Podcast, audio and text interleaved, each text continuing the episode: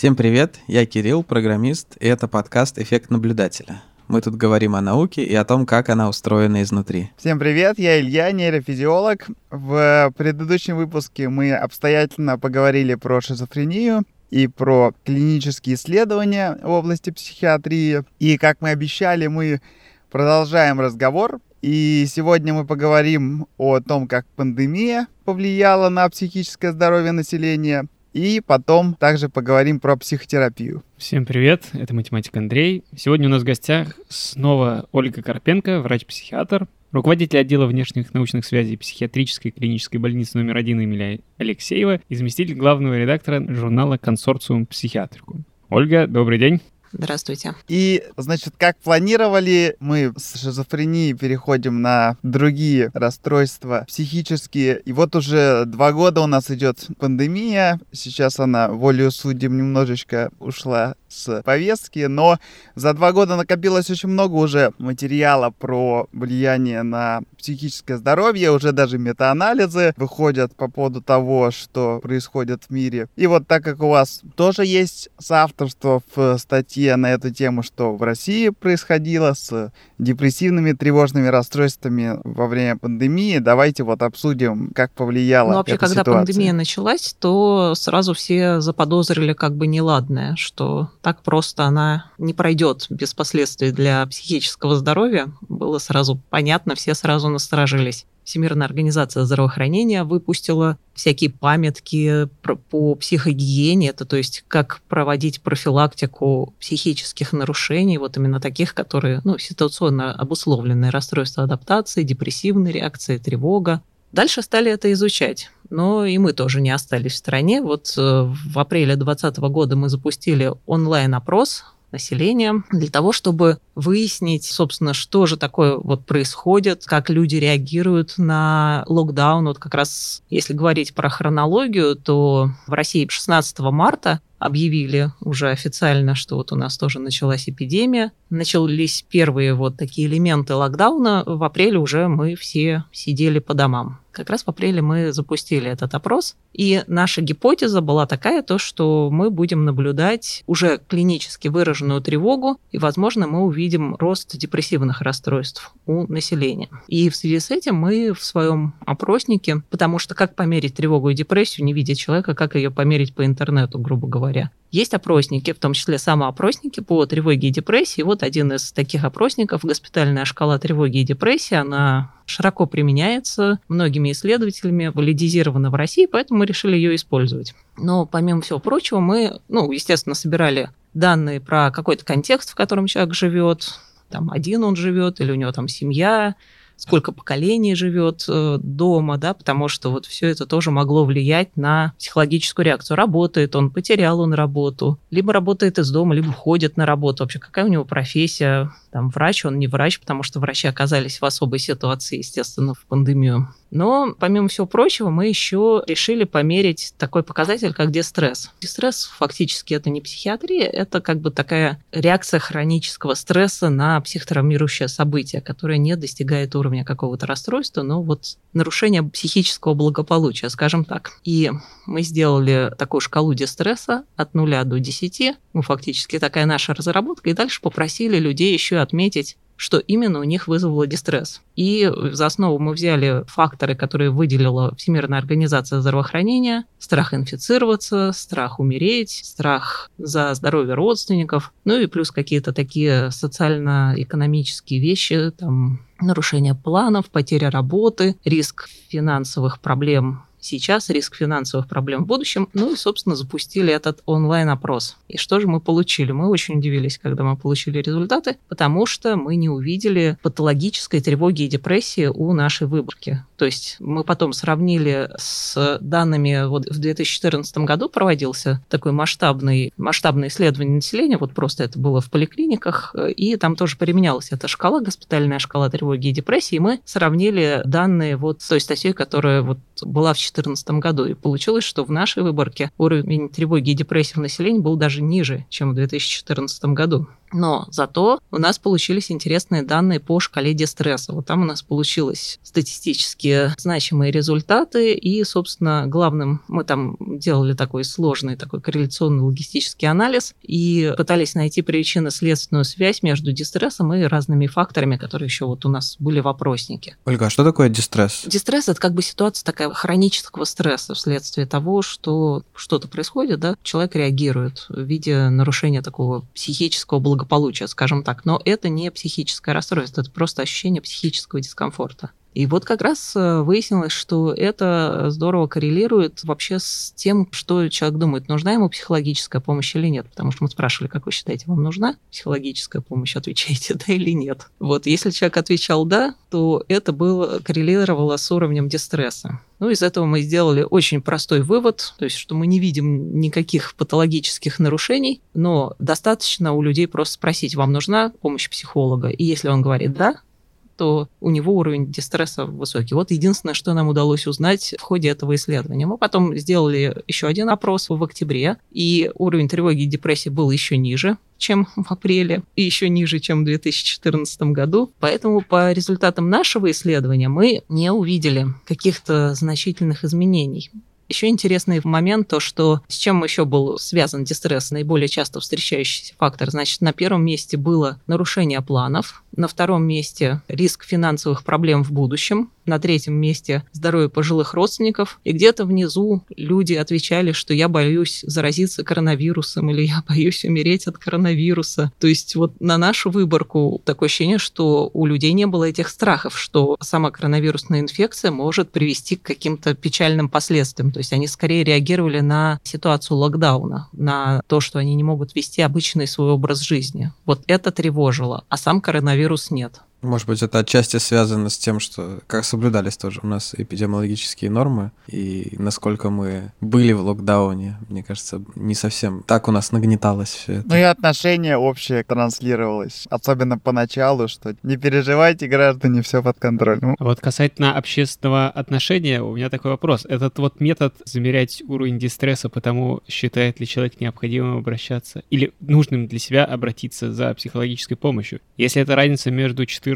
и двадцатым годом, могло ли за это время достаточно измениться общественное отношение вообще к вопросу получения психологической помощи? То есть, если раньше считалось, что ну ты что, слабак такой, к психологу ходить, вроде как потихоньку это нормализуется. Может ли это повлиять на результаты в этом вопросе? Но в две тысячи четырнадцатом году там вот это не спрашивали. Они просто применяли госпитальную шкалу тревоги и депрессии, опросник, который мы применяли для измерения тревоги и депрессии патологически. Дистресс там не мерялся. Поэтому я не могу ответить на этот вопрос. Да, с другой стороны, понятно, что это один метод, это субъективная оценка респондентами своего психологического состояния. Другой метод, может быть, более объективный, да, это эпидемиологические просто данные, количество там диагностированных случаев депрессивного расстройства, там, тревожного расстройства и так далее. Я, ну, насколько я знаю, что по миру, в западных странах эти показатели вроде как росли в ходе пандемии. Тоже тут важный, конечно, фактор — это стратегии разных стран по части введения локдаунов. Были, потому что интересные работы, я даже у себя... У меня есть телеграм-канал «Молекулярная психиатрия». Вот я там еще прошлым летом писал, что была работа, что чем быстрее страны вводили ограничения, тем меньше у людей уровень тревоги и депрессии, потому что вроде как, ну, наверное, страна как-то заботится, все контролирует. А иначе, когда не вводят, у людей непонимание вообще, что происходит, а такое состояние, да, неопределенности, оно нам сразу вызывает сильный дискомфорт. В этом смысле объективные эпидемиологические данные вот по России, они как-то с этими результатами субъективными как соотносятся? И вообще, есть ли объективные такие у нас данные? Вот, да, как раз тут проблема в том, что у нас проблема со сбором этих данных. Потому что могу объяснить, почему проблема, если интересно. Конечно. Значит, у нас данные о психическом здоровье собираются только из психиатрических служб, потому что по закону о психиатрической помощи, который у нас действует, диагноз психического расстройства может поставить только врач-психиатр и никто другой. К психическим расстройствам в том числе относятся тревожные реакции, нарушение адаптации, неврастения, депрессия. Вот это все может диагностировать врач-психиатр. А теперь, внимание, вопрос. Как вы считаете, идет ли человек с неврастенией к психиатру? Нет. Звучит как оверкилл. Не идет. В итоге у нас диагностируются только какие-то реально тяжелые, да, случаи, только те уже, которые доходят. Да, они не то, что они диагностируются, они попадают в статистику. Кроме того, те статистические карты, которые есть, они очень, так сказать, есть такое сверхобобщение, да, такое когнитивное искажение, сверхобобщение. Вот они этим когнитивным искажением страдают, и поэтому у нас нету там, мы не можем посмотреть отдельно тревожное расстройство, отдельно депрессивное расстройство. Они все объединены в одну очень большую группу невротических расстройств, куда вообще входит все. Вся, так сказать, малая психиатрия, все неврозы туда входят. И поэтому мы не можем дифференцированно по итогу посмотреть, что, какая у нас эпидемиология, собственно, этих нарушений. Поэтому только данные каких-то исследований исследовательских групп. У нас, к сожалению, вот данных по стране таких вот нету дифференцированных. То, кстати, тоже еще я просто месяц назад ездил на конференцию по психонейрофармакологии, и там тоже психиатры выступали, и были, конечно, доклады по этому поводу, что интересная ситуация складывалась, что с одной стороны был фактор объективного влияния пандемии и связанных с этим там социоэкономических изменений, а с другой стороны были перегружены больницы, и люди просто либо боялись идти в больницы, да, либо просто больницы были перегружены, и, соответственно, все, что не относится к экстренным ситуациям, связанным с ковидом. Оно там даже операции же не экстренные отменялись, поэтому люди, даже которым была какая-то необходимость в этом, они не могли просто получить помощь. И вот коллеги рассказывали, особенно это, наверное, при шизофрении и всяких психотических состояниях была актуальная проблема, что люди не получали вовремя какое-то медикаментозное лечение и могли из-за этого у них усиливаться симптомы и ситуация, то есть много разных факторов приводили к тому, что ситуация ухудшалась. У нас такие какие-то какие-то данные есть? Ну вот, кстати, что касается тяжелых психических расстройств, тут ситуация лучше на самом деле, потому что сразу все профессиональные ассоциации обратили внимание, что это такая уязвимая группа населения, и поэтому им должно уделяться особое внимание. И когда началась вакцинация, тоже пациенты с психическими расстройствами были фактически на первой линии. И там и Всемирная психиатрическая ассоциация выпускала всякие призывы, и там работали Работали рабочие группы, я, кстати, в одной из них состою, тут сейчас вот уже почти готов отчет по тому, как должны перестраиваться психиатрические службы. Вот в таких чрезвычайных ситуациях, как пандемия, собрали группу экспертов из разных стран и вот сделали, ну, некое руководство такое, что должно происходить в психиатрических службах. Если говорить про нашу страну, то вот что касается помощи пациентов с серьезными психическими расстройствами, например, шизофрении, то тут как раз очень неплохо все было обустроено, потому что вот вакцина у нас появилась у первых, и, соответственно, вот сразу началась вакцинация пациентов в первую очередь. Те, которые в больницах находились, те, которые под диспансерным наблюдением состояли, и сразу были подключены телемедицинские всякие технологии, потому что, ну, естественно, в диспансерах только люди с какими-то обострениями, ну, диспансеры – это амбулаторный прием у психиатра. И, в принципе, вот в Москве не прекращалась работа психиатрической службы, и все, насколько это было возможно, получали помощь. Там, даже вот у нас есть такие клиники памяти. Клиники памяти – это для работы с пожилыми людьми, у которых начались какие-то когнитивные нарушения. Естественно, группа шестьдесят пять плюс, те, которым применялись самые строгие ограничительные меры в плане каких-то передвижений, вот эти наши клиники памяти очень быстро переориентировались на телемедицину и сделали такой виртуальный курс когнитивного тренинга и довольно успешно его применяли. Вот сейчас мы тоже смотрим данные, что у них из этого получилось. Поэтому, по крайней мере, могу сказать за Москву, что в Москве все было в этом плане под контролем. А пациенты просто все, в том числе и психиатрические, да, расценивались как группа риска, и поэтому к ним так сразу, да, начали применять какие-то меры и вакцинацию, или именно выделяют как-то психиатрических пациентов? Ну вот те, которые были госпитализированы в психиатрические больницы, те были в приоритете. Ну и, соответственно, те, которые состояли под диспансерным наблюдением. Диспансерное наблюдение – это вот обычно всякие тяжелые формы, где есть сложности. С... Не могу сказать, что с самостоятельной жизнью, нет, это те пациенты, которым нужно врачебное наблюдение более пристальное. Тут, кстати, могло, я думаю, сыграть роль, что у нас пандемия немного с задержкой началась по сравнению там с какими-то другими странами. Может быть, какой-то опыт мы уже успели использовать. Вот тут у нас, да, потому что вот в нашем как раз исследовании, которое мы проводили, да, мы отдельно отмечали, что фактически у нас ну, на две недели была такая задержка, да, по сравнению. И мы уже увидели, что там происходит в Европе. Но тут, знаете, палка о двух концах, потому что если ты видишь, что вот сейчас надвигается на тебя какая-то лавина, то у тебя тревога может, наоборот, повыситься, что вот сейчас грянет какая-то катастрофа.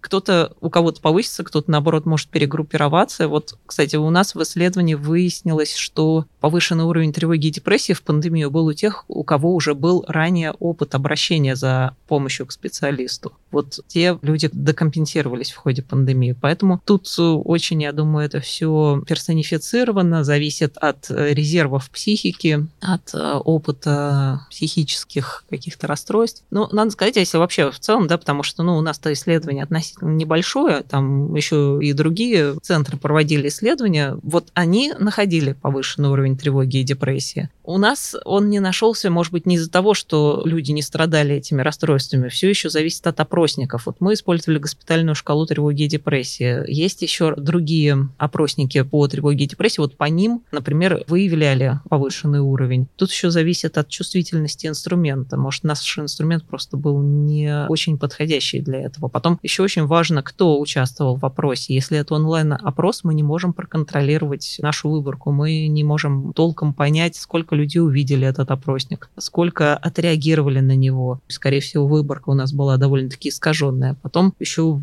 Но это, кстати, во всех странах, потому что мы в Индии тоже проводили такой опрос с индийскими коллегами. И в Индии, и в России, и в Европе семьдесят-восемьдесят процентов женщин отвечают на такие опросы. Это тоже большое искажение. У нас был выпуск про психологию, про социологию. Это, мне кажется, традиционная проблема психологических всех исследований, что всегда есть сильный байс в сторону респондентов женского пола. Это, да, это, это проблема. Поэтому объективнее, наверное, эпидемиологические данные, хотя их, ну, сложнее, да, как-то собирать и анализировать, возможно. Это просто может быть и то, и то важно. Это просто немного разные стороны, да, диагностированные расстройства и... какое-то просто общее психологическое состояние населения. Еще интересное наблюдение, которым вот делились коллеги на конференции, что людям с расстройствами аутистического спектра, и наоборот, многим стало проще в пандемии, потому что как раз все сидят в изоляции, не надо контактировать, значит, с людьми незнакомыми, что, понятно, для этих людей большой стресс. И вот этим людям ситуация как-то наоборот, да, благоприятно сыграла. Ну, это очень, да, соотносится с моими наблюдениями. У меня, конечно, там нельзя говорить, да, вот с точки зрения доказательной медицины по опыту одного человека, но вот пациенты, которые у меня наблюдаются, очень многие, наоборот, обрадовались, что вот наконец-то не нужно социализироваться, можно посидеть. И это не пациенты с аутизмом, это очень широкий, так сказать, спектр. Пациенты с тревожными расстройствами, не знаю, пациенты с навязчивыми состояниями сказали, вот, а я-то вам говорил, что надо руки-то мыть. Наконец-то мы правы, наконец-то наступило время, когда мы были правы, что не надо выходить из дома, надо как следует там средства там, гигиены применять и все такое прочее. Раз уж мы тут заговорили про позитивные с психологической точки зрения аспекты пандемии, я хотел бы вернуться ненадолго к организационным изменениям, которые предлагались, потому что есть вещи, которые широко распространились именно в организационном плане во время пандемии. Вот, например, повсеместное использование, например, в дистанционном обучении, для проведения семинаров и конференций, все проводить через Zoom, стандартная вещь. И выясняется, что это можно теперь применять эффективно, и когда пандемия по существу в большинстве стран уже закончилась. Но вот самый ближайший пример — это Международный конгресс математиков, который по плану должен был случиться этим летом в Петербурге, а теперь пройдет полностью онлайн. И вот получилось, что пандемия выступила таким тренажером для того, чтобы именно такая форма стала возможной. Какой в плане психологической и психиатрической помощи опыт можно применить за пределами пандемии, который был во время пандемии получен? В контексте вот телемедицины или... Ну, например, телемедицина или что-нибудь еще. Да, у нас там, кстати, оказалось, что закон о телемедицине был принят аж в две тысячи семнадцатом году, но такое ощущение, что никто им особо не пользовался, а тут все как раз обрадовались, что его приняли, поэтому можно относительно легально проводить вот эти все телемедицинские вещи. тут я не могу сказать, что это как-то сильно что-то поменяло, если мы говорим именно про медицинскую практику. Скорее, может быть, это подтолкнуло вот именно правовое поле, потому что очень сложно именно с ним было обеспечить правомерность всех этих дистанционных консультаций, особенно если мы говорим про врачей, про выписку рецептов. Это ускорило переход на электронные рецепты, переход на электронные записи и вообще легитимность всего этого процесса. Я, в принципе, вот как-то это положительно оцениваю. Другое дело, там, если мы говорим про организацию рабочих процессов, то, конечно, вот тут есть некоторые сложности, потому что многие привыкли работать из дома и возвращаться обратно. Не всем хочется, но это уж скорее, наверное, какие-то такие, я не знаю, насколько это относится, психиатрия и социальные явления. Но меня конкретно интересовал, например, вопрос диспансерного наблюдения. Вот мы обсуждали, что за некоторыми пациентами нужно так приглядывать. Так может, за ними гораздо более эффективно приглядывать, если там раз в какое-нибудь время с ними просто по зуму созвониться, чем тащить их в клинику? Надо сказать, когда общаешься по видеосвязи, очень сложно на самом деле оценить психическое состояние человека. Очень много теряется, потому что все-таки вот этот личный контакт очень важен. Мы вот в прошлый раз касались того, да, как происходит диагностика психических расстройств. Вот эти вот наши зеркальные нейроны, вот эта эмпатия, которая есть у врача. Мы же оценим очень много мелких факторов. И на видеосвязи это теряется. Во-первых, мы видим только там, часть, да, вот лицо, там человек сидит, он не очень естественно себя ведет, а тут надо посмотреть все, как он пришел, как он сел, какая у него мимика, жесты, все имеет значение, и все в результате складывается в какую-то общую картинку, поэтому, да, по зуму, конечно, это не совсем то, что в личном контакте, хотя вот, я не знаю, мы разработали такой инструмент дистанционного мониторинга, это еще произошло до пандемии, мы даже и не знали, что она случится, просто тоже подумали, что, наверное, здорово сделать какое-то такое приложение, с помощью которого пациенты смогут оценивать свое состояние, и чтобы эта информация передавалась врачу дистанционно, потому что, ну, допустим, пациент приходит в диспансер раз в месяц, прием длится пятнадцать минут, тридцать минут, что за это время вот врач его видит только в этот момент, что происходит все остальное время, ну, могут сказать какие-то родственники, иногда может сказать сам пациент. Поэтому мы придумали такой инструмент, термометр, мы его назвали термометр психопатологических симптомов. Его задача – измерять уровень разных психических сфер, мышления, настроения, сон и так далее у пациентов с шизофренией для того, чтобы их научить отслеживать свое состояние, чтобы при первых признаках обострения они уже это фиксировали и шли к врачу, не дожидаясь очередного приема в диспансере. Поэтому вот мы такую штуку придумали, вот сейчас мы занимаемся ее внедрением, изучением, может быть, она сработает. Да, я как раз потому и спрашивал, что в последнее время случился такой некоторый расцвет онлайн всяких сервисов для психологической помощи, для психотерапии. Разные даже чат-боты есть для того, чтобы получать какую-то первичную помощь. И поэтому мне было интересно, использовать ли это в какой-то более такой медицинской сфере. А касательно этого термометра психолога, как вы сказали, психиатрической патологической... Ну, тер- термометр симптомов, если так сокращенно. Да, просто мне показалось, не страшно ли пациентам пользоваться таким приложением. приложением с таким устрашающим названием. Не боятся ли они патологий? Термометр? Не, не, это я вам его официальное название, так сказать, такое, которое мы записали в документах, говорю. А так он называется просто термометр. Ну, термометр – это же такой обычный медицинский инструмент, температуру мерить. Мы меряем разные симптомы, в том числе, кстати, бред и галлюцинации. Учим оценивать их тоже. Ну, то есть, опять-таки, нельзя человеку вот просто дать этот инструмент, сказать, вот давай оценивай свой бред, пожалуйста, по десятибалльной шкале каждый день. Это все встроено в процесс реабилитации, потому что вот я в прошлый раз говорила, да, про психообразование, вот про что была моя диссертация. В рамках психообразования есть такой компонент, мы его потом развили в отдельные даже вот такие группы. Это обучение навыкам самонаблюдения, наблюдение за своим психическим состоянием. И вот как раз в ходе этих тренингов людей учат оценивать свое состояние, ну, по разным доменам, да, настроение, сон, там, мышление, восприятия реальности, обучают специалисты, что стоит за этими понятиями, что именно надо мерить, и после этого дают вот как раз домашние задания, и в том числе вот это приложение тоже. И дальше человек им пользуется. Ну да, мы в прошлом выпуске про шизофрению тоже обсуждали, что люди с шизофренией учатся как-то оценивать свои симптомы и как-то с ними уживаться, и вот да, новые технологии, они, наверное, сильное подспорье на этом поприще.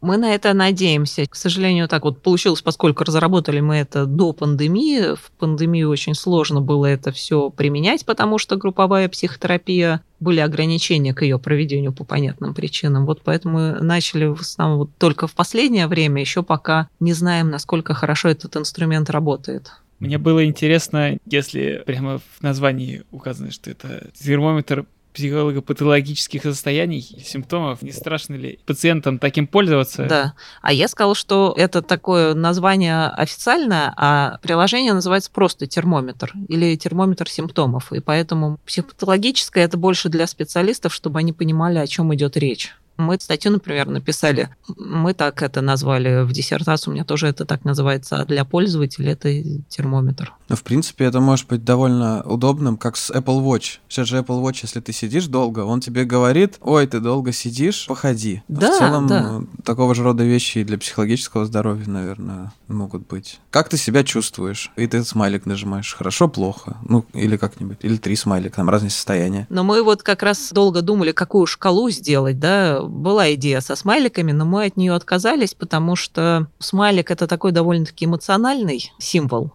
И, допустим, если у человека все хорошо с распознаваниями эмоций, то жать все время на расстроенный смайлик, ну, просто психологически сложно. А это добавляет, наверное, тоже. Да, да, это добавляет шума в этот процесс. А кроме того, ну, если брать какие-то модификации, вообще, если мы говорим про шизофрению, про распознавание эмоций, то там вообще у некоторых есть проблемы с этим. Поэтому вот эти лица с эмоциями – это не самый лучший инструмент именно для вот этой когорты пациентов. И в итоге мы решили сделать делать такую визуально-нумерологическую шкалу в виде термометра. Термометр тоже, да, понятный визуальный образ, понятно, что это такое, что это такой медицинский инструмент, но в то же самое время это еще и такая математическая как бы шкала, и она более абстрактная, в ней меньше, вообще, мне кажется, нету никаких эмоций там, да, но единственное у нас в приложении, чем... Ну да, нету социально понимаемого, что двадцать это плохо, а ты ставишь двадцать, значит, что все плохо.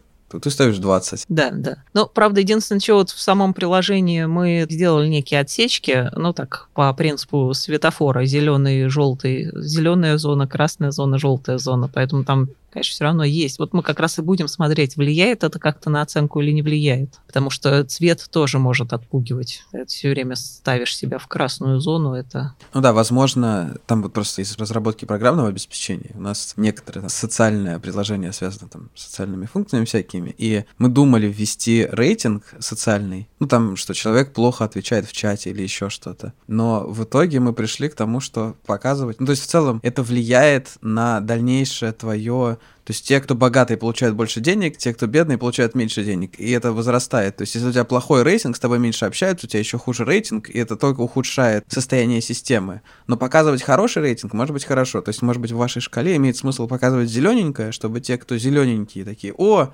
здорово, я зелененький, все хорошо. А те, кто плохо, ну, у них там серо просто. Задача, задача, чтобы человек объективен был, стараться объективизировать вот эту тонкую всякую душевную организацию, а потом... Красный – это еще и сигнал для врача, потому что если он красный три дня подряд, значит, надо ему идти куда-то вот уже за помощью. Там еще есть экстренная кнопка, чтобы вызвать себе неотложку. В общем, там такое все направлено, чтобы человек вовремя получил медицинскую помощь. Мне про смайлики вспомнилось, в сериале «Клиника» было, там была шкала боли. И, и там у врача была шкала такая, десять смайликов, от одного, который такой очень веселый, другого, который орет в боли, и он смотрит на смайлики на пациента. Но это семерка.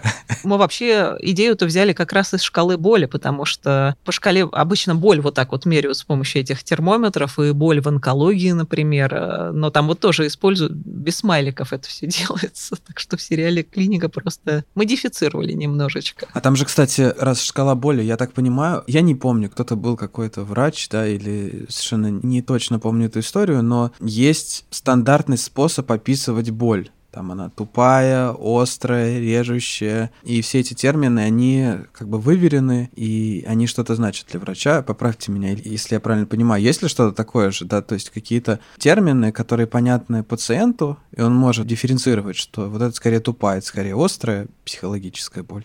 И для врача это тоже что-то значит. Ну, четких критериев нет, это все очень субъективно, но действительно, когда учат врачей, когда речь заходит про болевые синдромы, то да, всегда это какие-то такие прилагательные, которые описывают эту боль. Но что за этим стоит для пациента, это большая загадка. Особенно если мы говорим про психиатрию, потому что там и вообще про какие-то телесные ощущения, да, у пациентов с психиатрическими проблемами, потому что у них там может дрожать мозг, крутить кишки. И вот и что это? Это его какое-то эмоциональное описание того, что он чувствует, да, вот. Бабочки в животе. Да. Вот. Поэтому нет, это, конечно, ну, все очень субъективно, но надо сказать, что и вот эти вот, я говорила про эти все термометры дистресса, про термометры симптомов. Сейчас, в принципе, есть некий тренд, что мы стараемся все-таки субъективные ощущения человека как-то фиксировать именно так, как он это чувствует, и пытаться переводить вот на наш язык, попытаться понять, вот не навязывать врачебные, да, какие-то термины, а наоборот больше слушать то, как человек это описывает, и пробовать перевести в наши врачебные термины. Вот такая есть сейчас тенденция, поэтому вот эти все инструменты субъективной оценки, они развиваются и пытаются их валидизировать. В том числе это и связано и с дистанционными всякими моментами. Ну тогда вот в смысле... Да, для дистанционных, получается, это имело бы больше смысл тогда что-нибудь вроде того, что тебе пиликает твой Apple Watch, что тебе пора записать в дневничок, как ты себя чувствуешь. И ты записываешь, как ты себя чувствуешь. Да, такой будильник там есть. Там каждый день стоит напоминание, что сейчас нужно заполнить, да. Итак, мы вот только что говорили про телемедицину, про удаленные консультации. Это логичное место, чтобы перейти ко второй теме, о которой хотелось сегодня поговорить. Это психотерапия. Психотерапия в широком смысле такой метод, вот разговорная психотерапия в противовес психофармакологии, то, о чем в прошлый раз у нас возникло недопонимание. Очень много вокруг этого каких-то мифов и вообще недопонимания у людей, что такое психотерапия и кто такие психотерапевты. Хочется прояснить сильно эту всю картину. И начать я хочу с того, чтобы понять, кто такой психотерапевт, потому что, насколько я понимаю, этот термин несколько по-разному воспринимается в России и на Западе. Обязательно ли это должен быть человек с медицинским образованием? И, то есть, психиатр становится психотерапевтом после там еще дополнительного учебы, или могут люди из психологии клинической становиться психотерапевтом. Давайте сначала проясним, кто это такие.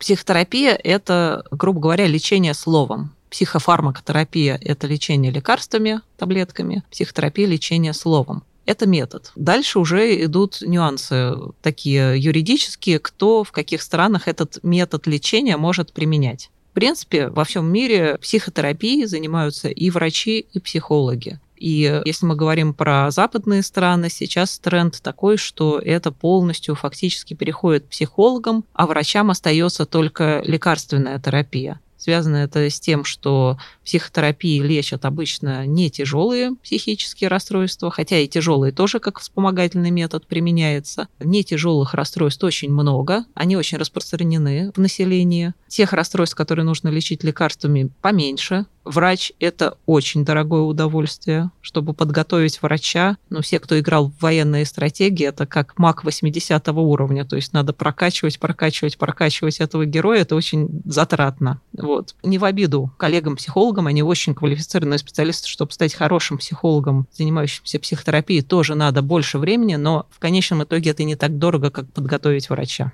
Но ведь я тут хотел просто прервать, что психиатр, он же тоже владеет психотерапевтическими методиками. Он не бывает психиатров, кроме каких-то странных, которые только таблетками, да, лечат пациентов. Это же все равно обязательный метод. Вообще, конечно, я скажу больше, любой врач должен обладать этими навыками. Другое дело, в какой степени, потому что даже вот если мы говорим про коммуникативные навыки, там тоже элемент психотерапии используется. Как слушать человека, как задавать ему вопросы, как реагировать на то, что он говорит, как сообщать ему какие-то плохие новости о диагнозе. Это все психотерапевтические техники коммуникации.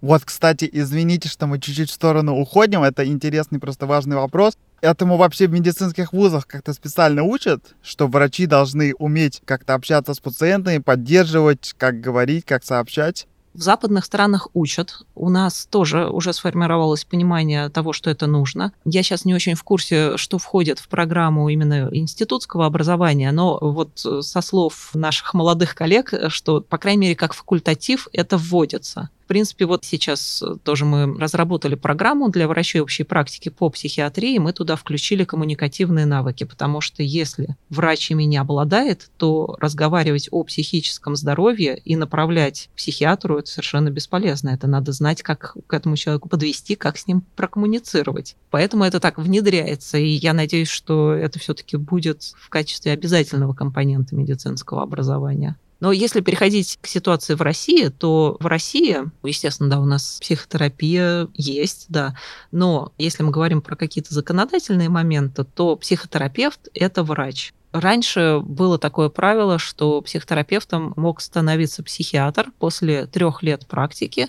Дальше он мог пройти образование по психотерапии, получить сертификат психотерапевта и работать психотерапевтом. Сейчас можно напрямую сразу после института пойти в ординатуру по психотерапии и получить этот сертификат. Врач имеет право заниматься... То есть можно стать психотерапевтом прямо после института? То есть это отдельные разветвления, получается? То есть ординатура это же сразу, да, после шести лет? Да. То есть можно идти в ординатуру по психиатрии, можно сразу по психотерапии. Да. На мой взгляд, это неправильно, потому что нужно знать психиатрию, чтобы заниматься психотерапией, именно если мы говорим про врачебную психотерапию. Психологи у нас, если мы говорим про какие-то законодательные моменты, у нас есть такой термин, как психологическая коррекция. Что это такое, толком никто не понимает из практикующих специалистов, но по факту это все та же психотерапия, только названная по-другому. Сейчас мы, по крайней мере, стараемся, чтобы все-таки психологи у нас в большей степени занимались психотерапией. Ну, кстати, надо сказать, что психологи очень замотивированы, гораздо больше, чем врачи на психотерапию. В России все-таки у врача-психиатра больше такая биологическая направленность, а вот психологи, они как раз очень охотно осваивают эти методы, есть курсы, иностранцы с нами очень охотно сотрудничают, передают этот опыт, уже появились и разные профессиональные ассоциации, когнитивно-поведенческой психотерапии, там, схемотерапия, ну, если так вот. Ну, вот по разным направлениям психотерапии в России сейчас появляются группы специалистов, которые прошли обучение у сертифицированных зарубежных специалистов, специалистов, которые применяют эти методы уже в российских реалиях. Некоторые из них прошли еще и дополнительные курсы для того, чтобы получить статус тренера, получить возможность обучать других. Вот поэтому, вот, к счастью, вот это сейчас развивается. У меня вот в этом месте вопрос, потому что я в свое время так и не понял, как это происходит. Есть масса специалистов, которые каждый как-то в своей области работает. Там кто-то гештальт-терапевт, кто-то когнитивно-поведенческая терапия, кто-то еще что-то.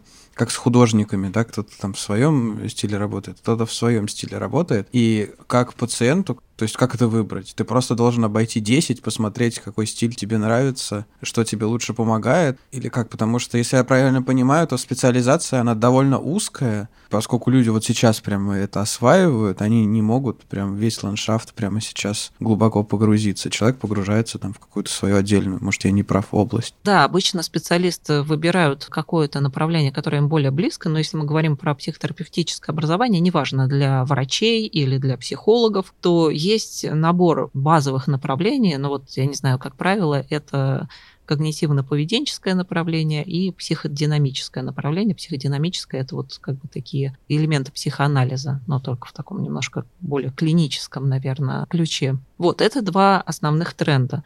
Дальше уже все эти разветвления – это разветвления от них. От когнитивно-поведенческой терапии отделяется там и схемотерапия, и какая-нибудь терапия принятия ответственности. Еще вот говорят про волны, может, вы слышали, там первая волна ка бэ тэ, вторая волна ка бэ тэ, третья волна ка бэ тэ и все такое прочее. Гештальт-терапия, она ближе к психодинамическому направлению. Если мы говорим уже конкретно о человеке, о клиенте, что, как ему выбрать, зависит от ситуации, потому что если мы имеем дело все-таки с каким-то нарушением, дезадаптацией стойкой. Не просто девушка бросила, а когда у человека уже длительно проблемы имеются, то, конечно, тут я понимаю все сложности, но самое оптимальное – это сходить к психиатру, может, он при этом будет называться психотерапевтом, чтобы никого не испугать, либо к клиническому психологу, то есть к специалистам, которые имеют дело именно с клиническими нарушениями. И сначала продиагностировать, что это такое. Это клиника или это просто дистресс, да, как я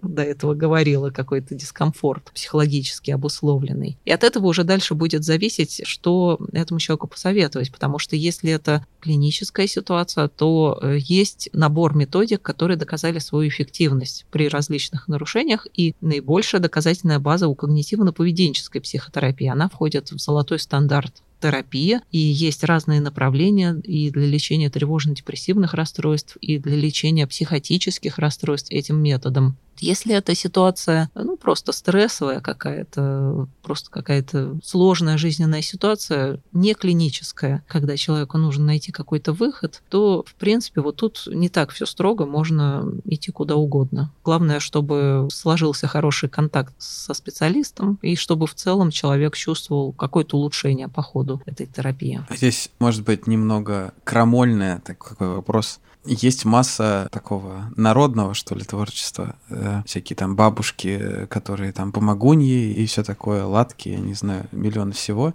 И в целом я могу себе представить совершенно адекватную ситуацию, когда человеку действительно помогает. И я, кстати, не знаю, интересно мне, есть ли какая-нибудь вот такая вот народная целительница, которая на самом деле сидит там вечером, читает книги по гештальтерапии там или по когнитивно-поведенческой, и так думает, такая, Петровне нужно попросить, чтобы перед сном выписывала все свои тревоги. Потом сжигала там и еще что-нибудь, но это уже так для красоты. Я думаю, что у таких специалистов это не нужно им ничего читать, у них врожденная способность уже к этому. Все же в конце концов придумали люди, так почему у человека не может возникнуть каких-то врожденных таких? Ну да, и там многие техники берутся там у йога там, да, или какие-то буддистские там практики. Да, на самом деле же ведь, вы знаете, вот ну реально нет ничего нового на этом свете. Все это элементы каких-то наработок человеческой цивилизации. Если мы говорим про всяких гадалок, шаманов и все такое прочее, да, там очень часто на психиатрических конгрессах поднимается этот вопрос. И тогда, когда у нас во всем мире хроническая нехватка специалистов, и говорят уже о том, что, может быть, в такой ситуации это лучше, чем ничего. Или там мы говорили про какие-то средства самопомощи, про всякие приложения психотерапевтические, чат-боты и все такое прочее. Вот, да, сейчас уже в эту сторону сместилось, что вот использование таких приложений это лучше, чем ничего. Другое дело, проблема в том, что очень часто такие специалисты, которые не медицинские, они не очень добросовестные, у них там бизнес часто превалирует над этикой. И поэтому явно больного человека они могут просто вот использовать до тех пор, пока он платит деньги. Вот есть такой момент во всех этих народных целителях. Вообще, если с врачами есть хоть какая-то гарантия более-менее, потому что медицина лицензируется, там есть всякие регистры врачей, это все очень здорово контролируется, там, не дай бог что, то с психологами такого контроля нет. И, конечно, это дает большой простор для творчества, для нарушения этики, для того, чтобы просто оказывать какую-то не очень квалифицированную помощь. Да, и такая проблема есть, но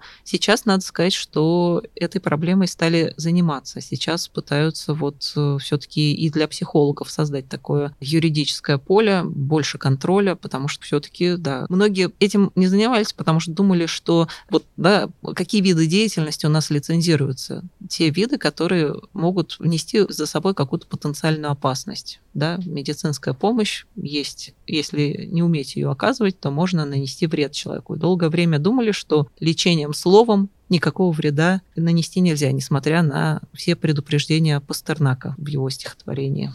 Сейчас поняли, что все-таки это тоже инструмент, им тоже можно навредить. Хотя бы навредить тем, что не додиагностировать состояние и человека с тяжелыми нарушениями лечить просто не тем. Поэтому вот сейчас пытаются внедрить и лицензирование, и больше контроль за всей этой деятельностью.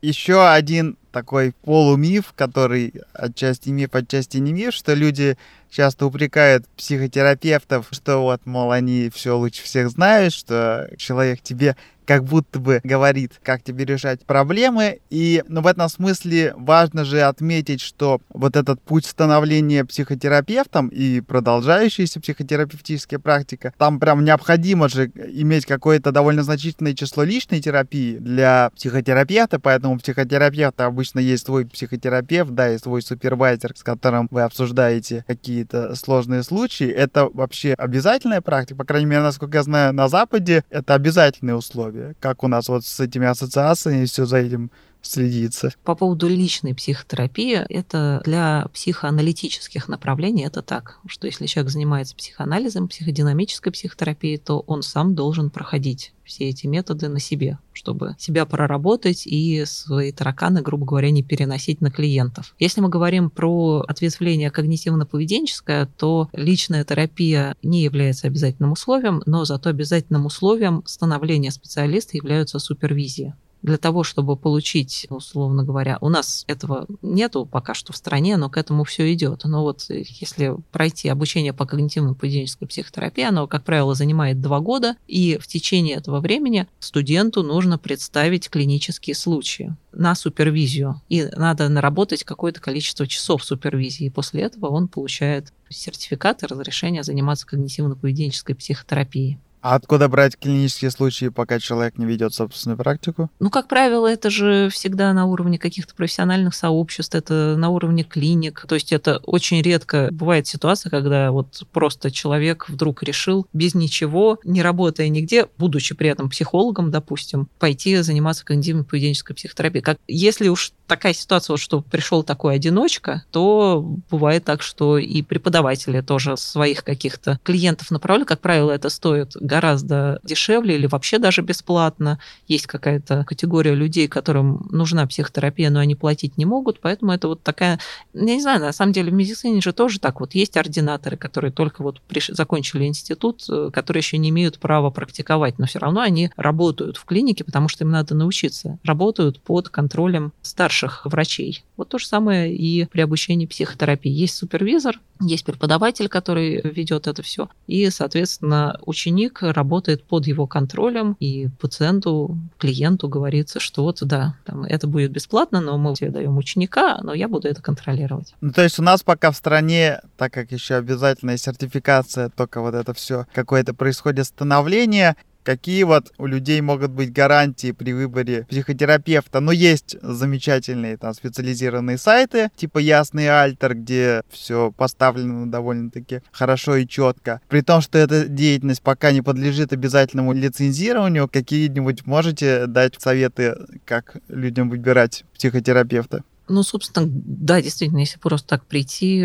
гарантий нету, но клиент всегда прав. Поэтому он может запросить у специалиста какое-то подтверждение его квалификации. Потому что вот даже если человек проходит какие-то курсы, пусть даже это сейчас не подлежит какой-то государственной сертификации, но все равно всегда стараются выдавать какие-то в конце документы, даже если это просто какой-то коротенький, ну, не знаю, лекция двухчасовая, все равно, как правило, всегда организаторы дают какую-то красивую бумажку, где вот эта звезда психотерапии, которая провела эту лекцию, подтверждает, что вот этот человек прослушал вот эти два часа. И, как правило, люди, которые все-таки настроены на какое-то профессиональное занятие всем этим, они имеют какой-то пакет таких документов, и человек может это запросить. Врачи реже занимаются таким коллекционированием, чем психологи, но если мы говорим про врачей, то, в принципе, само образование, медицинская практика психиатрии, если там есть сертификат психотерапевта, это вот тоже как некая гарантия того, что человек, ну, по крайней мере, не навредит. Мы вот недавно немножко затронули уже тему различных методик, направлений, школ психотерапии. И в прошлый раз тоже мы немного об этом поговорили, про то, насколько они вообще имеют под собой какую-то доказательную базу. И я в тот раз немножечко этот вопрос уже поднимал, как вообще происходит взаимодействие с психотерапевтами. То есть то, что мы знаем, что когнитивно-поведенческая терапия — это золотой стандарт,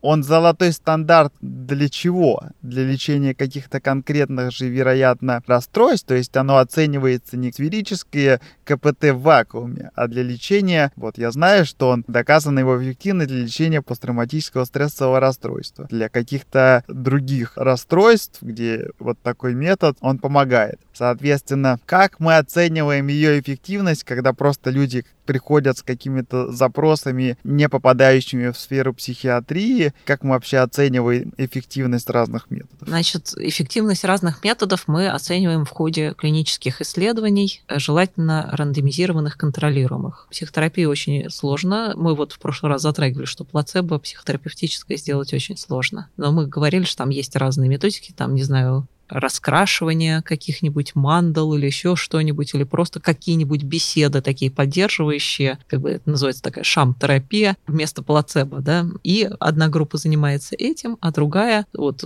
этим структурированным методом в русле когнитивно-поведенческой психотерапии, потом сравнивают результаты, какие сходы этой всей деятельности у одной группы и у другой. Так это изучают. По поводу применения метода, ну, в принципе, у когнитивно-поведенческой психотерапии очень широкий спектр применения. И ее можно применять и даже в таких субклинических каких-то моментах, типа реакции на стресс, нарушение адаптации, и при тревожных расстройствах, депрессивных расстройствах, при обсессивно-компульсивном расстройстве, при шизофрении. Везде она используется, эти элементы, потому что это некий такой универсальный инструмент. Если мы переходим на какой-то вот индивидуальный уровень, что человек пришел с каким-то запросом, очень, понимаете, вот запрос – это одна история, она такая более психологическая, но если мы говорим про клинику, то тут же важен не только запрос человека, но и его, собственно, состояние. Как раз задача специалиста – определить это состояние, и, ну, я не знаю, человек может, допустим, прийти с какими-нибудь жалобами, например, что он не справляется с работой, да? Помогите мне научиться работать более эффективно. А в ходе расспроса выясняется, что он не справляется с работой не потому, что он там ленится или не знает, как сделать правильный тайм-менеджмент, а не справляется он с ней, потому что у него депрессия. И вот задача специалиста – скорректировать запрос пациента, с которым он пришел.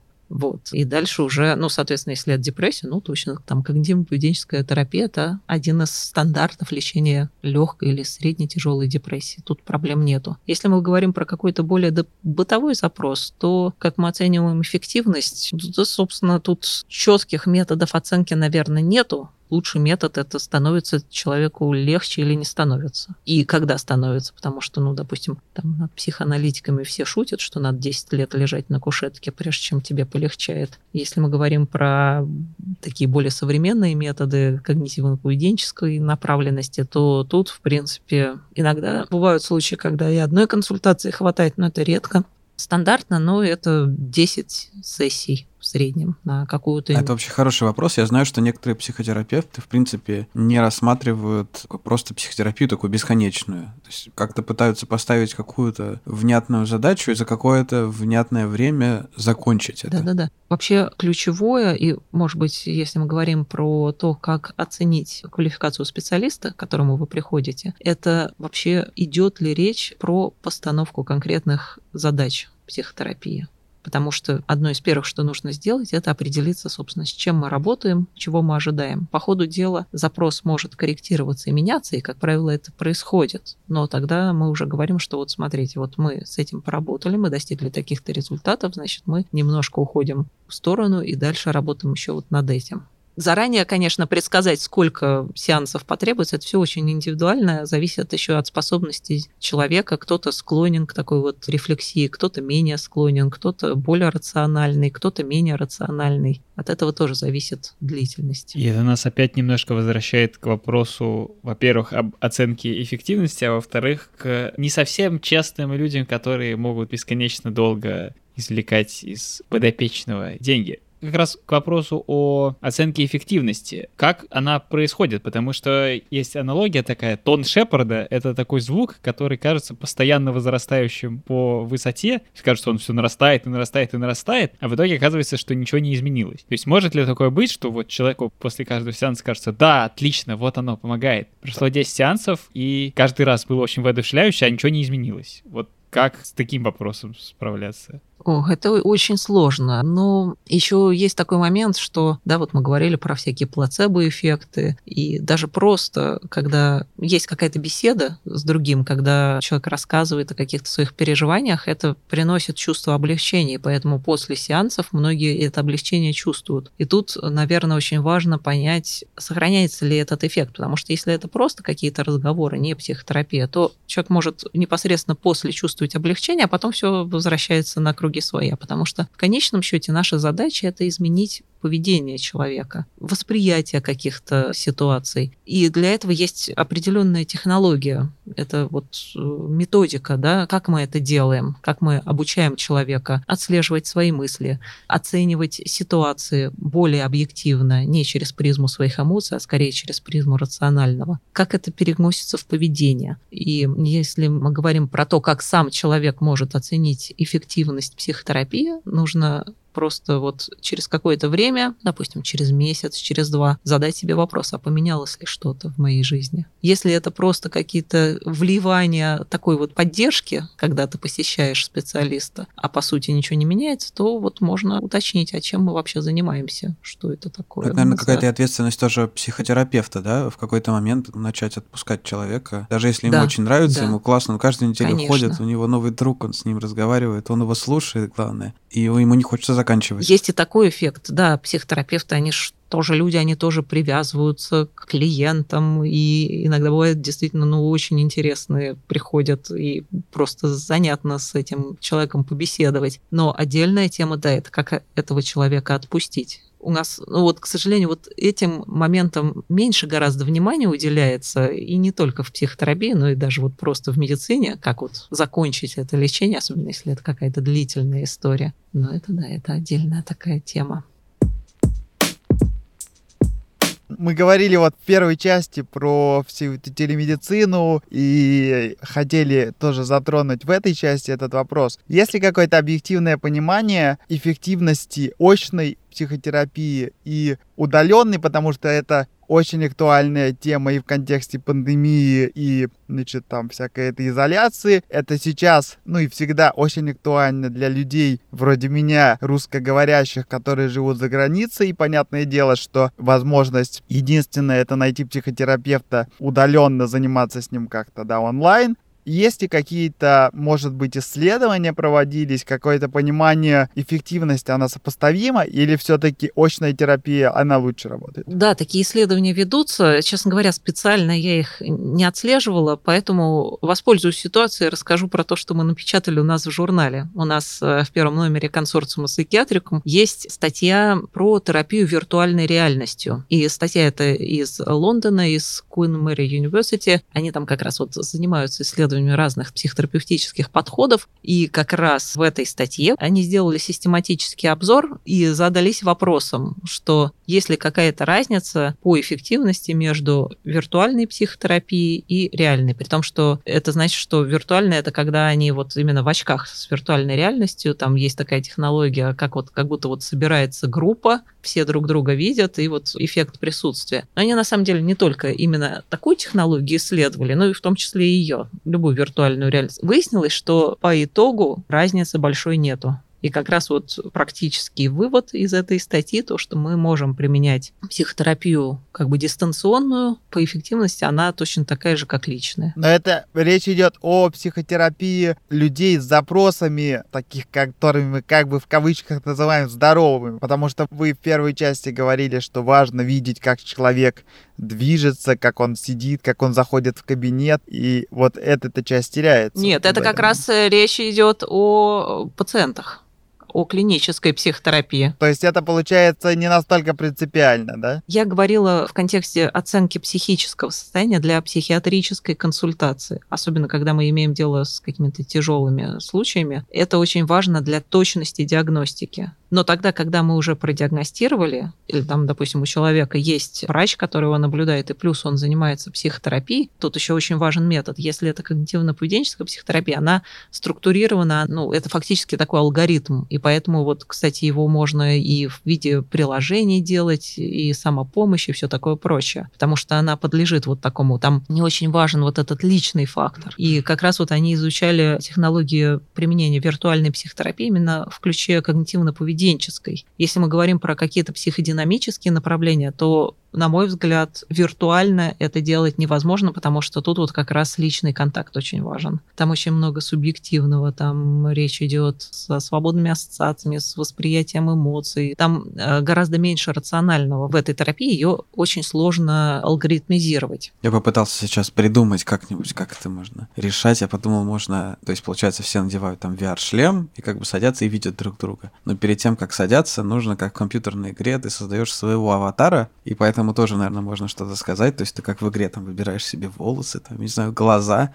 щупальцы. Да-да-да-да. А, а это так и происходит. Там можно себе аватара сделать. Да-да-да, можно и так. И потом можно понять, что вот этот шизофреник с щупальцами явно, а этот, значит, другой. Нет, но тут все-таки, если мы говорим про психотерапию, то клиническую психотерапию все-таки это направляют врачи, да, туда, на этот метод. Вот так просто нельзя прийти с улицы и попасть в группу когнитивно-поведенческой терапии виртуальной реальности. Сначала нужно пройти диагностику, то есть там отбирают, да, особенно если это групповая психотерапия. А группы как-то вообще собираются? Потому что это как на подлодке, да? Группа должна быть как-то сработана, да, чтобы она не разбалансировалась сама во время сеанса. Ну да, когда набирают группу, то все-таки стараются, естественно, учитывают этот фактор, что людям вместе предстоит пройти целый путь. Но опять-таки есть закрытые группы, есть открытые группы. Закрытые группы – это когда вот набираешь десять человек и дальше там применяешь им этот метод. Группы вместе идет какое-то время. Открытые группы – это когда в любой момент может зайти человек или выйти оттуда. Но, конечно, вот закрытые группы именно в плане таких вот прицельных психотерапевтических вмешательств, они более эффективны, чем открытые. Если мы говорим, допустим, про то же самое психообразование, информирование пациентов о том, что такое психическое расстройство, и как за собой наблюдать, то здесь можно в открытой группе это делать. Если мы говорим, допустим, про,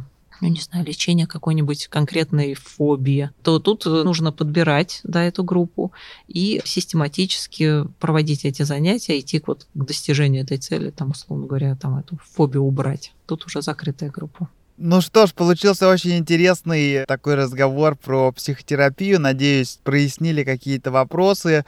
Надеюсь, что чуть-чуть станет у людей меньше недоверия к этой безумно важной области, потому что надо всем вместе как-то бороться с этой стигмой, чтобы люди не стеснялись и не боялись обращаться за психологической помощью. Времена нынче такие, когда эта помощь, в общем-то, актуальна. И поэтому берегите свое психическое здоровье. Спасибо всем большое. Спасибо, Ольга, за безумно интересный, познавательный и полезный разговор. Всех ждем в нашем телеграм-канале Observer Effect. Подписывайтесь на подкаст на всех платформах.